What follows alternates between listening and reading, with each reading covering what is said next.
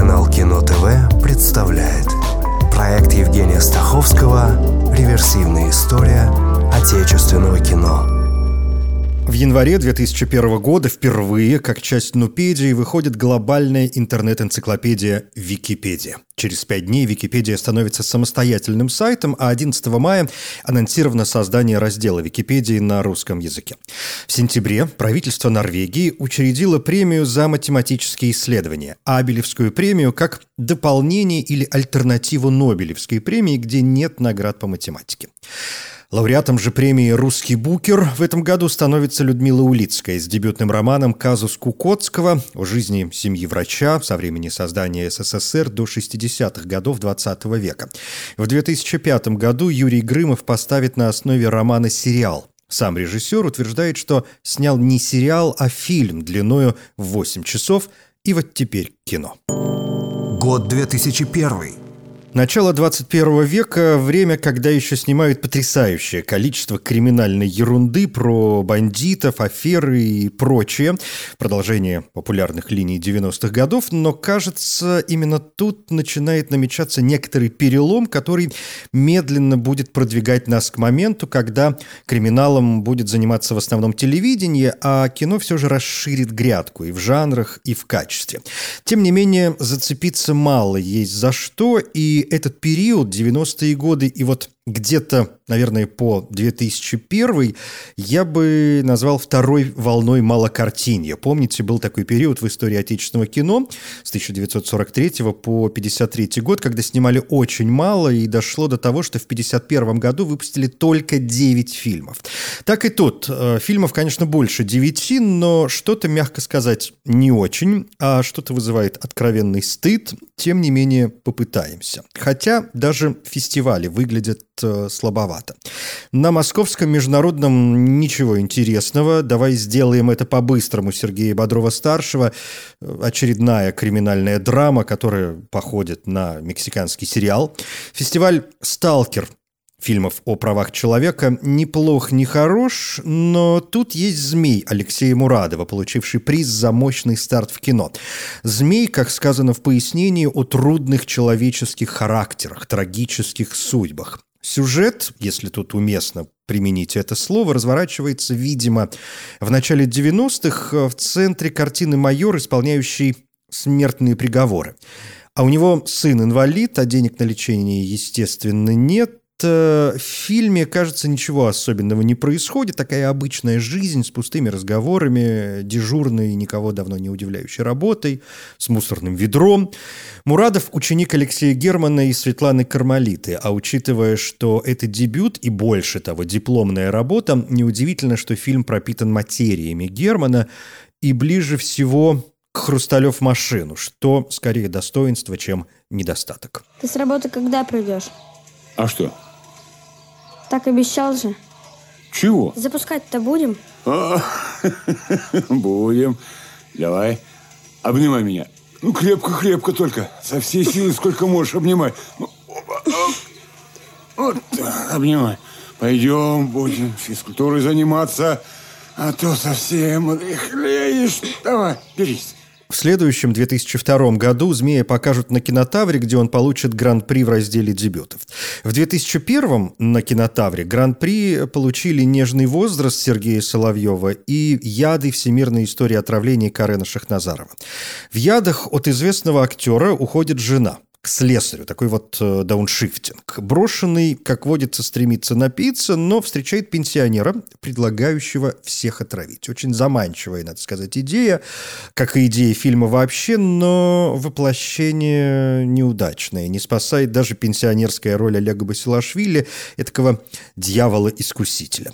Экскурсы в прошлое, фильме все же заявленная история, разбавляют повествование, но не более. Нежный возраст, и не путать с одноименной военной картиной 1983 года, поэтический и либеральный фильм Соловьева с одной из его любимых тем, темой взросления. Главный герой – парень, влюбившийся в одноклассницу, она позже становится известной моделью, но он вряд ли готов отмахнуться от своего чувства. Парня играет сын Сергея Соловьева Дмитрий. Он же соавтор сценария. Рассказывают, что идея картины пришла, когда отец и сын разговаривали, что называется, за жизнь, и отец понял, сколь большая часть жизни сына прошла мимо отцовского внимания. «Нежный возраст» – фильм с надеждой на будущее, которое должно быть светлым и уж точно не в лживом советском стиле. Будущее мы, как известно, профукали, но нежный возраст надежд вспоминается с любовью. Акцию мы готовили в обстановке чрезвычайной секретности в дедовом кабинете, когда никого не было дома. Работами руководил Серега Мелкий. Голуби покупаем на птичке. Алюминиевую коробочку варим сегодня. В строго определенных пропорциях в коробочку кладется сера от спичек, нитраты, магний, пиротехнический дым. Голубь взлетает, отчего коробочка быстро разогревается, жжет голубю задницу. Голубь медленно начинает сходить с ума, бьется башкой об стекло и все. Что все? «Нежный возраст» – один из лучших фильмов рубежа веков.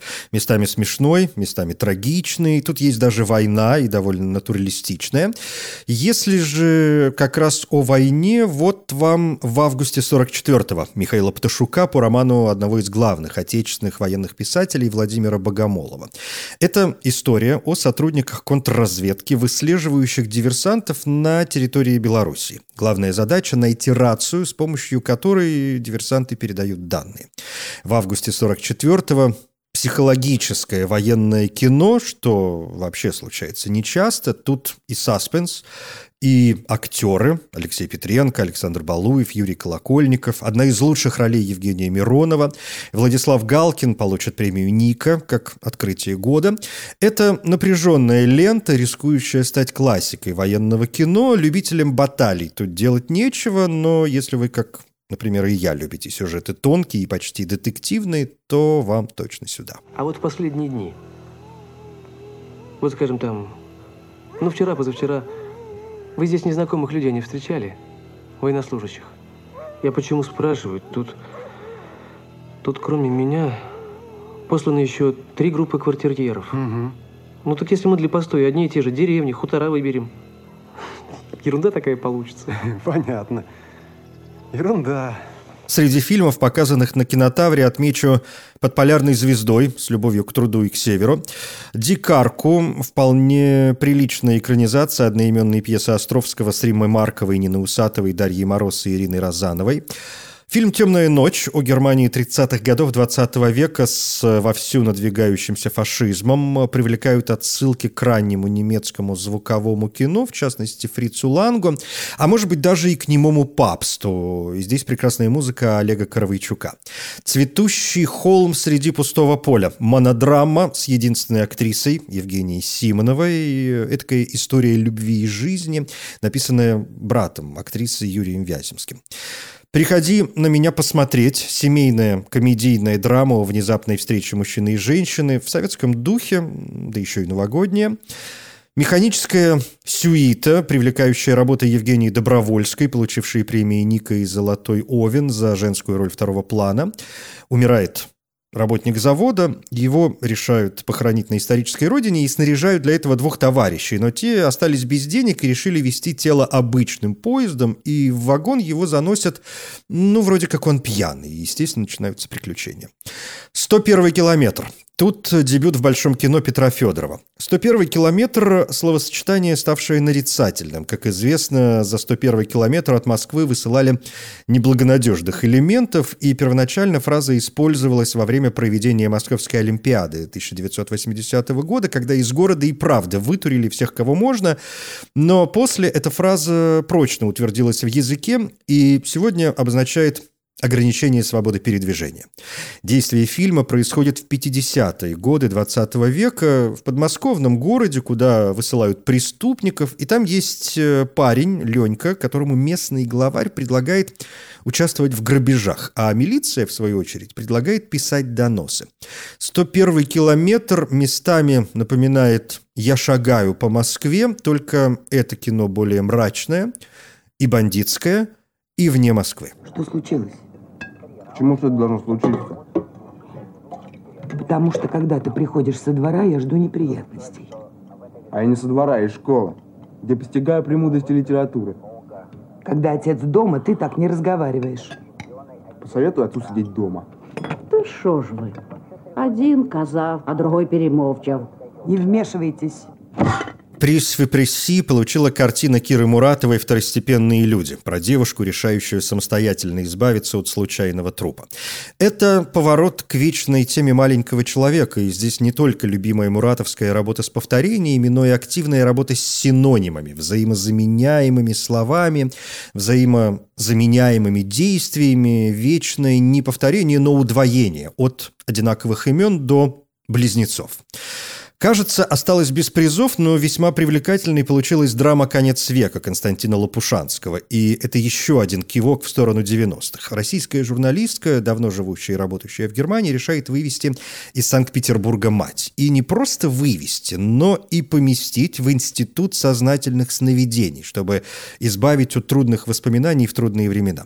Название «Конец века» не только определяет переход 20-21 веков, как в данном случае, но и напоминает об эпохе Финдесикль, что, собственно, переводится как «конец века», и обычно относится к концу XIX века с его цинизмом, пессимизмом, индивидуализмом и ощущением упадка цивилизации – Разве не что-то подобное многие испытывали в России в конце 20 века? Правда, общая цивилизация для нас, как бывало и в древности, сузилась до размеров одной страны. Думать о судьбах которой было очень трудно, и неизвестно, до чего бы мы докатились, если бы не помощь Запада и разворот России в сторону общих западных ценностей. Кажется, никогда в стране так много не говорили о свободе и правах человека, как в 90-е годы. Что до фильма, тут, во-первых, в эпизоде появляется Роман Григорьевич Виктюк, а он делает это нечасто. А во-вторых, мы, помимо прочего, снова возвращаемся к вопросу, что есть человек без воспоминаний. Вы хотите ехать прямо сейчас? Да. А что? У моей матери через два часа самолет. Сейчас не нужно садиться за руль. Почему? Очень сильная магнитная буря. Возможно нарушение реакции.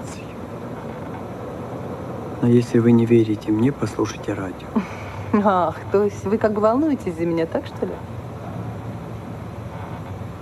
Простите, я что-то не понимаю. В серии дебютов кинотавра очень театральный коллекционер, раннее появление Евгения Цыганова, еще до «Звездной прогулки», но уже тут рождается образ философствующего мизантропа, ну или как минимум пессимиста. Текст или апология комментария в двух сериях, показаны еще и на Берлинском кинофестивале, хоть и не в основном конкурсе, концептуальное кино, где герои комментируют происходящее. Если искать глубокий смысл, то, пожалуй, он сводится к тому, что памятники нам нужны больше живых людей. «Триумф» – милое подростковое кино с первыми романтическими потугами на фоне жизни молодецких группировок и наркодиллеров – ну и «Сестры» – гран-при дебютов кинотавра, участие в программе авторского кино Венецианского кинофестиваля, единственная законченная режиссура Сергея Бодрова-младшего. Две сестры оказываются в центре криминальной истории, и за очень короткое время им придется повзрослеть, столкнувшись с жестокостью и несправедливостью жизни. Сюжет возник из истории о двух казахских девочках, которую Бодрову-младшему рассказал его отец. Это дебют в большом кино еще и актрис Екатерины Гориной и Оксаны Акиншиной. В «Сестрах» Чувствуется сильное влияние Балабанова и в режиссуре, и в сценарии, и в использовании музыки, и в переозвучке. Сам Бодров появляется в фильме в небольшой роли, а именно в роли Данилы Багрова, персонажа, исполненного Бодровым в «Балабановском брате». А врать нехорошо. В курсе? Это кто ж тебе сказал? Папа. А он тебе не сказал, почему тебя украсть хотят? Сейчас вообще очень много детей воруют. Да лучше бы тебя украли. Я бы тут с тобой не торчала. В квартире мертвеца какого-то. В 2001 году были популярны «Даунхаус» романа Качанова по мотивам «Идиота» Достоевского с переносом действия в неизвестное будущее и Федором Бондарчуком в роли князя Мышкина, и криминальный боевик «Удар лотоса» Александра Муратова, телевизионная продукция для фанатов боевых искусств. И кажется, это последний российский фильм о боевых искусствах, сделанный уже после того, как волна популярности этих самых искусств схлынула. 80-е и 90-е было повальное увлечение азиатскими чудесами, и фильм делали по законам жанра и в традициях азиатского кино с бандитами и героем, встающим у них на пути. Тут и удары с озвучкой, и устремление к духовному, и даже камео Бориса Моисеева. Не обязательно, но забавно. Необязательным, но также забавным получился и «Гладиатрикс» – промежуточная работа Тимура Бекмамбетова между дебютным «Пешаварским вальсом» и последующими «Дозорами». Продюсером выступил Роджер Корман, американский кинорежиссер, продюсер и актер, известный как папа поп-кино, духовный крестный отец нового Голливуда и король культа, король трэша. Корманом восхищались члены французской «Новой волны» и журнал «Каер дю Синема». Он известен распространением в США фильмов многих иностранных режиссеров, в том числе Филини, Бергмана и Курасавы. Он помогал в становлении Копполи, Скорсезе, Демме, Кэмерону, Джеку Николсону, Деннису Хопперу и другим. В общем, уважаемый человек, с которым грех было не поработать. И вот снимают фильм о женщинах-гладиаторах, ремейк эксплуатационного фильма о гладиаторах «Арена». 1974 года. «Гладиатрикс» в американской версии тоже называется «Арена». Фильм снимали в России, хоть и на английском языке. В главных ролях модели журнала Playboy Карен МакДугал и Лайза Дерган. Но есть и российские актеры, например, наместника римских провинций играет Виктор Вержбицкий. Ну, а Тимура Бекмамбетова можно любить, можно ругать или вообще что угодно можно делать, но как ни крути, он интересный режиссер и не лишнее для истории посмотреть его всего. В следующий раз сам будешь драться. И смотри, чтобы это был долгий, хороший бой. Иначе ты умрешь на арене, и это будет для тебя желанной смертью. К вопросу о трэше. На сей раз о лютом. В эту группу я изредка заношу фильмы с эффектом старинного принципа «так плохо, что даже хорошо». Искушение Дирка Богарта Кирилла Мозголевского интригует самим названием. Богарт э, – одна из главных кинофигур XX века. «Ночной портье», «Смерть Венеции», «Гибель богов», «Отчаяние». Фильм начинается с краткой исторической справки о происхождении Богарта с последующим пояснением, что на старости лет он писал книги, мемуары, и на них-то и основан фильм, сделанный как дань памяти и уважения актера. Насколько я понимаю, на момент создания фильма мемуары Богарта не были переведены на русский язык, и, значит, фильм можно воспринимать и как попытку познакомить с ними русскоязычного зрителя. Но попытку из рук вон, актеры никуда, съемка никуда, дома какие-то в царско-сельском стиле, женщины в шубах таксы бегают. В фильме две части. В первой Богарт, не сам, конечно, его персонаж, рассказывает о работе с Фасбиндером, Висконти и Лоузи, и их персонажи тоже там появляются. Вторая часть почти полностью посвящена работе с Лилианой Кавани и фильму «Ночной портье». Искушение Дирка Богарта интересно с научной точки зрения, этакое препарирование, от которого, начав, невозможно оторваться. Коротко говоря, в коллекцию. Мне нравились импрессионисты. Поэтому я начал свою театральную карьеру как художник сцены. Уже потом, работая с Висконти, я заметил, что он тоже отдает предпочтение зрительным аспектам кино. Он, как и многие другие режиссеры Италии, Выбирают актера потому, как он выглядит. Их не интересуют слова. А Висконти их просто ненавидят. Да и итальянской публике на них наплевать. Продолжая с неоднозначным, надо, наверное, сказать два слова о военной поствоенной драме «Побег из ГУЛАГа». Технически это немецкое кино, режиссер Харди Мартинс, но тут ряд российских актеров. Композитором выступил Эдуард Артемьев, а оператором Павел Лебешев. 1900 44 год. Офицер вермахта попадает в плен, и его приговаривают к принудительным работам на мысе Дежнева. И, как понятно из названия, он пытается бежать.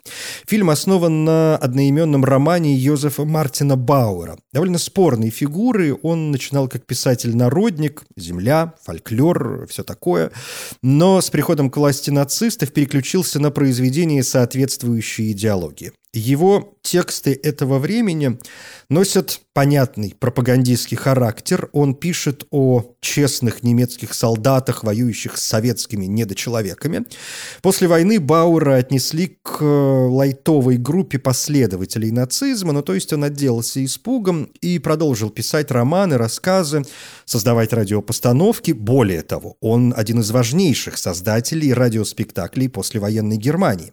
Ну то есть вроде как оправдал оказанное доверие, хотя по сию пору ведут дискуссии относительно его личности. Как бы то ни было, в 1955 году э, Бауэр выпускает свое самое известное произведение – роман «Пока несут ноги» или «Как далеко э, унесут ноги». Книгу перевели на два десятка языков, и уже в 1959-м в Германии сделали шестисерийную телеадаптацию, чью популярность можно сравнить с нашими «17 мгновениями весны». Улицы городов буквально пустели. Фильм «Побег из ГУЛАГа» в оригинале имеет тоже название про «Пока несут ноги», и он тоже стал весьма популярным.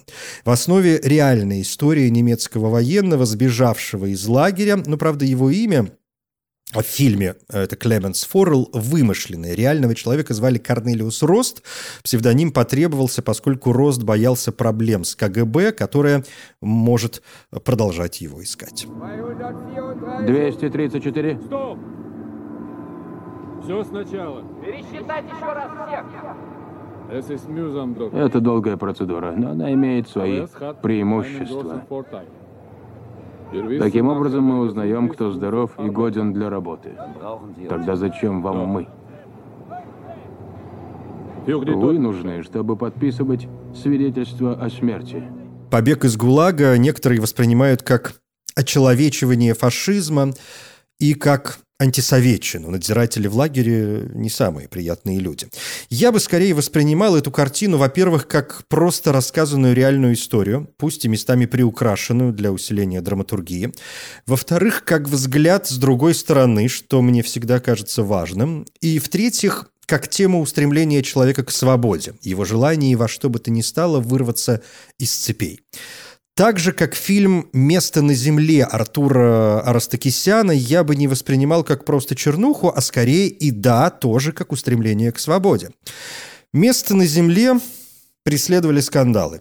На кинотавре его сняли с конкурса, правда, пояснили, что это связано лишь с тем, что режиссер предпочел участвовать в Московском международном кинофестивале, хоть и вне конкурса. На фестивале «Окно в Европу» кинематографисты и некоторые члены жюри покинули зал, Режиссер позже в интервью изданию «Коммерсант» заметил, что российская киноэлита восприняла картину как вызов своей системе оценок. В их культурном измерении взорвалась бомба. Зато вот на смотре в Карловых Варах место на земле приняли на ура и наградили призом свободы. В центре истории коммуна маргиналов, полуразрушенная квартира, в которой обитают бомжи, инвалиды, заблудшие хиппи, беглые дети. Они питаются черти как, ведут полуфилософские беседы и предаются любви. Все это с позиции среднего обывателя выглядит очень неприятно, но мало, что ли, неприятных фильмов или такого, можно подумать, на самом деле не происходит. Да, это сексоцентричная история, через которую выражается идея человека и его границ. К тому же это вполне христианское кино с традиционным обществом любви, в которое периодически вторгаются демоны, считающие, что люди должны жить иначе. Снимать картину начали в 1995 году, и одним годом дело не кончилось. Квартиру нашли в самом центре центре Москвы, в Булгаковском доме, это Большая Садовая, 10, квартира 11. Там случился пожар, пол прогнил, потолок чуть не обвалился, в общем, все условия. Здесь совершенно неузнаваемые Виталий Хаев и Нона Гришаева, а рекламный слоган «К месту на земле» гласил, что это фильм про любовь и кастрацию в Москве. В буквальном смысле. Здесь такое место, где, если ты захочешь, с тобой может полежать любая девушка. Здесь можно заниматься любовью. Тебя тут никто не тронет. Можешь не волноваться. Ты сам можешь трогать, кого захочешь. Никого не хочу здесь трогать. И вы, не трогайте меня. Не добирайте до моего сердца. Не трогайте мою кожу. Хорошо, хорошо, не будешь. Место на земле показали и в Каннах в программе «Двухнедельник режиссеров». Там же, но в секции «Особый взгляд» короткий метр Александра Велединского «Ты да я да мы с тобой» по мотивам рассказа Вячеслава Пьецуха «Двое из будки девятого километра» о двух братьях-обходчиках на железной дороге. В основном конкурс Кан, видимо, главный фильм года. «Телец» Александра Сакурова. Картина взяла семь премий Ника, все основные – фильм, режиссер, оператор, сценарий, мужская и женская роли, плюс художник. Семь премий гильдии киноведов и кинокритиков России в тех же категориях. Стала обладателем главного приза «Окна в Европу». Но в Каннах победила «Комната сына» на Немаретти, что не отменяет достоинств «Тельца». Это вторая часть Сакуровской тетралогии власти, и здесь он обращается к фигуре Ленина. Телец – это и гороскоп, Ленин, как известно, родился 22 апреля, и жертвенное животное, и, как отметил сам режиссер, слово, сходное со словом «тельце», «Здравствуй, Мавзолей», Сюжетно фильм показывает один день из жизни Ленина, и понятно, что это нельзя воспринимать прямо. Это не хроника. Можно долго говорить о достоинствах и недостатках самого Ленина как человека, как исторического персонажа, спорить о его заслугах и провалах, но не в этом суть. Сто раз уже было сказано, что в фильме Ленин очеловечен, и не всем это нравится, а многим набило оскомину, но действительно из символа Ленин тут превращается в человека. Сегодня Ленин не может быть человеком, ну просто в силу ушедшего времени, но для многих он остается символом. Так же, как когда-то жили люди, для которых он не мог быть символом и всегда был только человеком. Мать, сестра, жена – для них он просто Володя, он просто Вова. Да, Сакурова интересует феномен власти, и, как уже было отмечено, человеческое. И то, и другое в данном случае упирается в том числе в невозможность увидеть будущее созданной им страны. Хотя финал фильма прекрасно на это будущее нам теперь хорошо известно и намекает. Власть упирается в жизнеспособность самого организма. Это тоже человеческое, физическое человеческое. Ты болен, ты смертен. И вот ты уже блуждаешь призраком по своему дому. Ленин – призрак. Он призрак призрака, который и по сию пору бродит по стране. Вы что, собираетесь жить после меня? Ну зачем вам это знать? Просто так интересно. Как вы представляете себе эту жизнь? Солнце взойдет после меня или нет? Будет такое же скотство и безобразие, или все кончится, стухнет и пропадет? Ветер будет дуть? Будет дуть? Отвечайте. Да будет, будет, будет порой случаются фильмы, которые у меня не вписываются ни в одну категорию. И сегодня вот никуда не вписался фильм «1 мая» Андрея Максимкова и Михаила Баркана. История празднования Дня труда друзьями в разные годы, начиная с 1934 И это правда как история страны. Здесь неплохо поработали со стилистикой под э, кино разного времени. Есть ощущение документальности и не без хроники. А лейтмотивом парадная одного дома раз за разом там собираются на 1 мая люди, а жители меняются, меняется все вокруг. Так и мы входим в следующий век, и это была очередная попытка полюбить отечественное кино. Хочется верить, что она хоть немного удалась. Я Евгений Стаховский. Спасибо. Реверсивная история отечественного кино.